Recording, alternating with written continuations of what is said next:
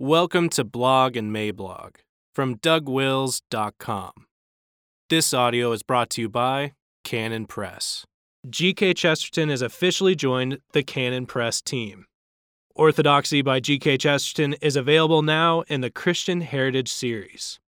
In this brilliant book, the enormously fat and jolly G.K. Chesterton gives a stirring defense of Christianity. Chesterton fought against the reductionist materialism with laughter, with joy, and gratitude for the beauty of the world God has given us. We usually think of orthodoxy and the tenets of the Christian faith as dry, arbitrary, and perhaps even nonsensical. Chesterton shows that orthodoxy is beautiful, and it fits this strange, quirky world perfectly. For those of us who do not pay any attention to the strangeness of the world, this book is essential reading. The world may not have fairies, but it does have the sun, rivers, trees, and the sky, and they are as strange as anything we will find in a fairy tale. Read this book, then go outside and marvel.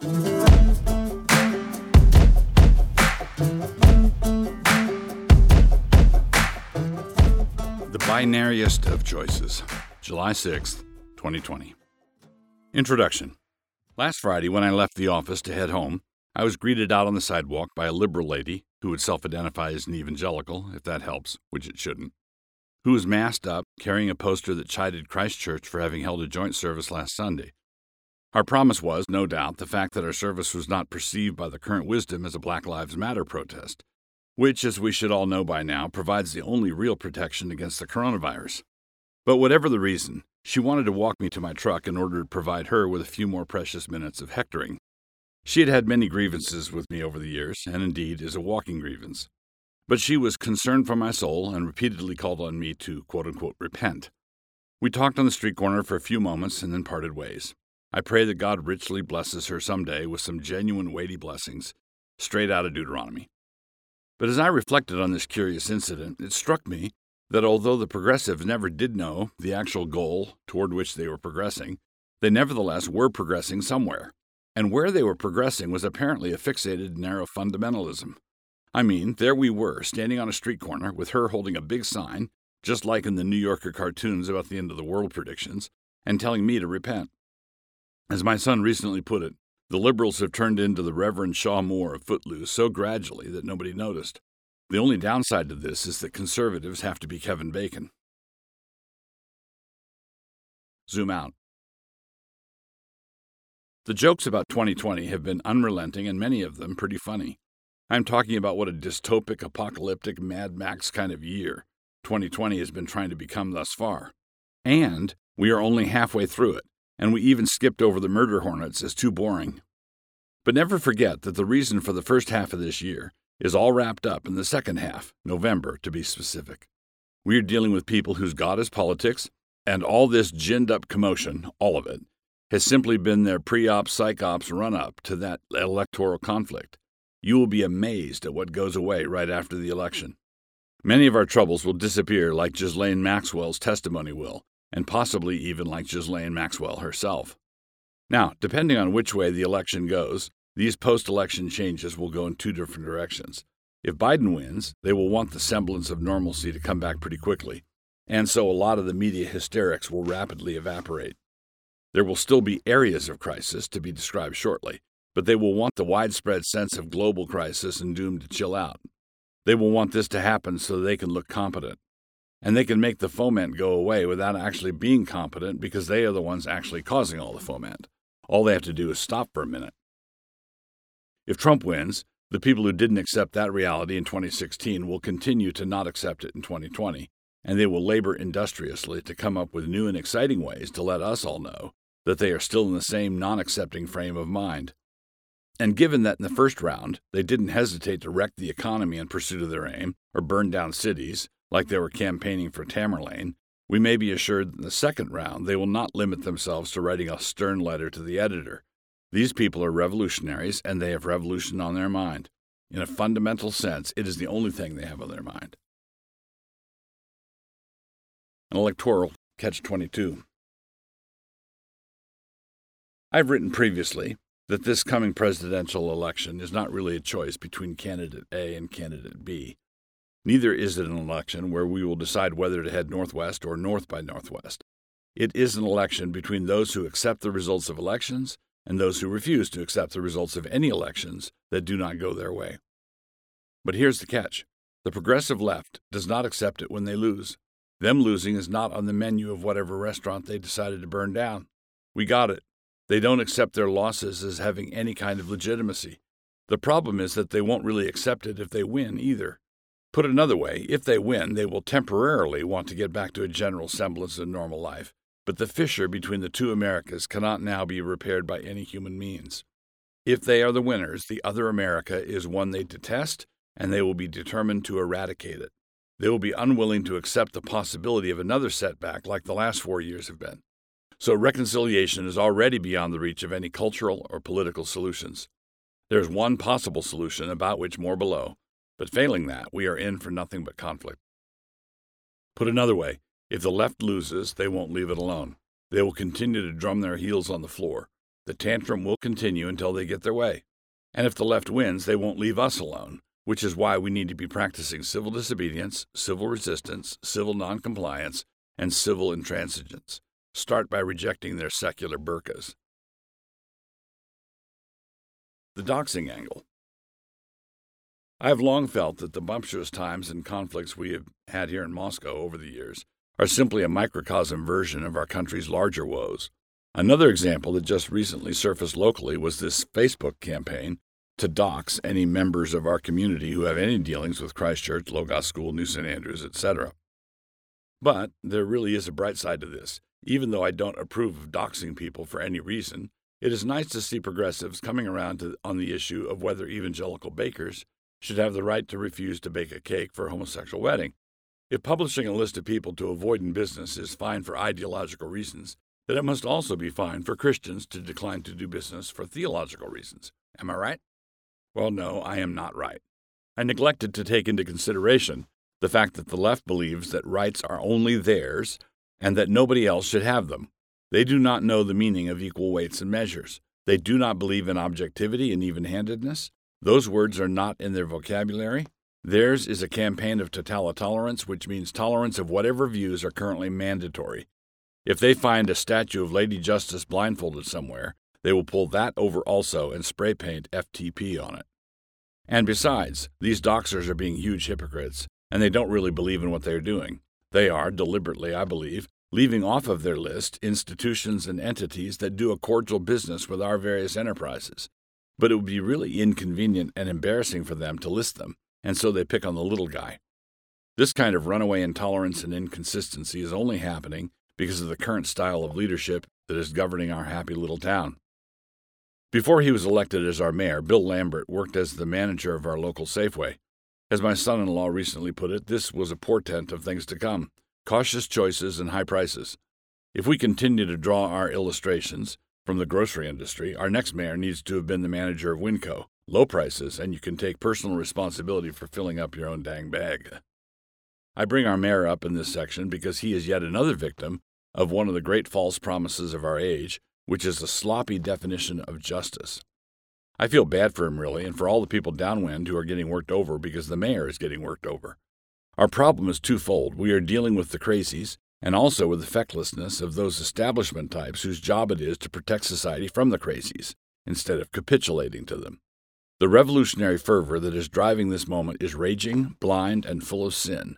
They are the true believers, and they have blown over all those ciphers and functionaries who never stood for anything in particular and who, as long as everything was calm, could get away with it. Those functionaries are governors, mayors, CEOs, and so on, and on the evangelical side of things, devotees of the great goddess respectability. Just in the last several weeks, I have encountered two erstwhile conservative evangelicals who have folded like a yard sale card table on the pervs in the bathroom issue. It is not for nothing that God tests ministries of straw with fire. 1 Corinthians 3 11 through 13. Look for a lot more of that in the days to come real justice. Real justice, biblical justice, is limited, bounded. It is very specific with clear, defined boundaries. It has to do with every person's inalienable right to life, liberty, and property. If someone comes to take your life, or threaten your liberty, or seize your property, it is the task of the civil magistrate to interfere with that. Now, if the task of the civil authority is to protect justice in this sense, as Bastiat correctly argued, then that very specific task that the magistrate is limited to means that limited government is a very real possibility. A view of limited government is impossible apart from a view of limited justice. Every person should be secure in his liberty and property. But what I call the free chocolate milk for everybody view of justice has become the reigning definition of justice, and if the job of the magistrate is to protect justice, then all of a sudden limited government is not even a possibility.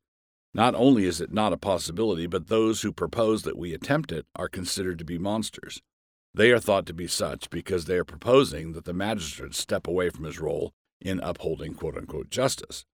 However, notice how different these understandings of justice are. If I deal with my neighbor justly by refusing to steal things from him, then all I have to do is leave him alone. That is straightforward and inexpensive.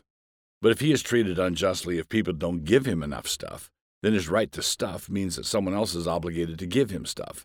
And if that is the case, then how much stuff? Well, the answer to that question has been constantly rising ever since the serpent first broached the question. There's no limit to it, and if the magistrate's job is to help throw things down that maw, then there's no limit to government either. If someone has a right to life, then everyone else has an obligation not to take his life. But that requires no great expenditures. But if someone has a right to a free college education, then somebody else has an obligation to provide him with that education, and because the government is there to protect justice, then the government must stand behind the man who has the obligation to provide it, tapping the palm of the hand with their billy club. And given the avarice of man, there will be no end to it. So we are not currently dealing with black lives, or with climate change, or with viruses. We are dealing with commies. And this next election will be between the commies on the one hand and the non commies on the other. The non commies will have deep and important issues that divide them, but this coming election needs to shut down the commies. Once that is accomplished, we can get back to our ordinary disagreements. A most unscientific fireworks poll. I wrote my first draft of this post on the 4th and interrupted my typing to run out to get some fireworks for our celebration later. When I got to my usual emporium for this kind of product, they were in the midst of closing up. They had sold out. First time ever. I drove to two other places in town that traffic in this same kind of patriotic merchandise, and it was the same story. They had both sold out. Now, this is an admittedly unscientific poll, so don't quote me, but it indicates to me that it looks like Trump has a good shot at winning.